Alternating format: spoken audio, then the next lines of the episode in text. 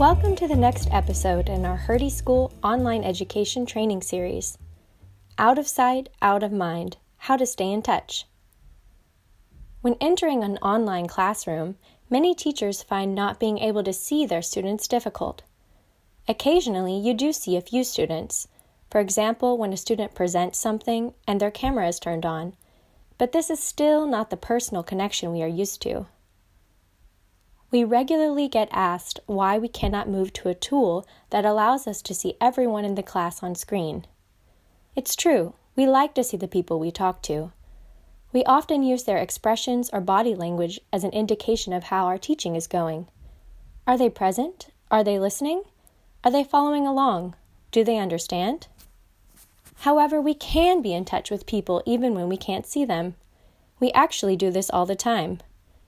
We talk to close friends over the phone, even about serious life issues. We have wonderful emails with colleagues that are thoughtful and make all the difference. Some of us might even have written a love letter. We WhatsApp, we use SMS, and in all these daily interactions, we don't see who we are talking to. But these interactions are still authentic, shared communications, and we are able to relate to one another through all of these different formats and we hear what the other person is saying. When the telephone was invented and rolled out, there was initially an outcry from people saying that it would destroy social relations.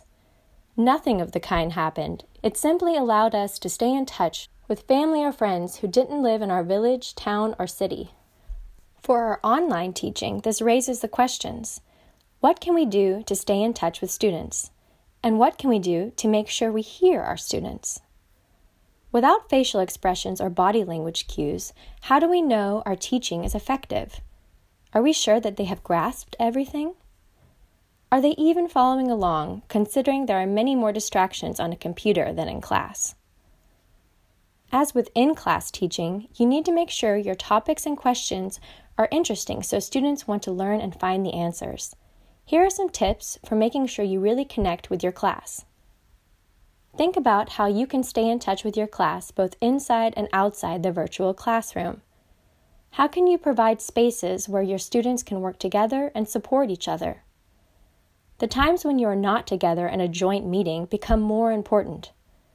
What can you do to stay in touch? Think about how to use email, phone calls, or in case of big classes, designated office hours or an online chat which you regularly attend. How can you create a place to listen to what your students have to say and a place where students can share?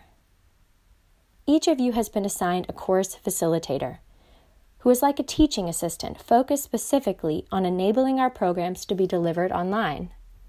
The online course facilitator supports teachers and students in creating an online learning community, helps with problems or challenges, and ensures that communication is flowing and everybody is on track. Rather than worry about whether your students are connected, think about what you can do to make your class so interesting that they won't want to miss a single word. And make sure you engage them directly from time to time with bite sized activities. Another important engagement tool is the use of formative feedback. This can be small exercises in class that are not officially graded. Formative feedback gives important clues to you how your teaching is going and whether you need to adapt your pace. It also provides important feedback for your students, helps them assess their own learning, and helps them prepare better for the exams. We have provided some examples of formative feedback activities in the podcast description.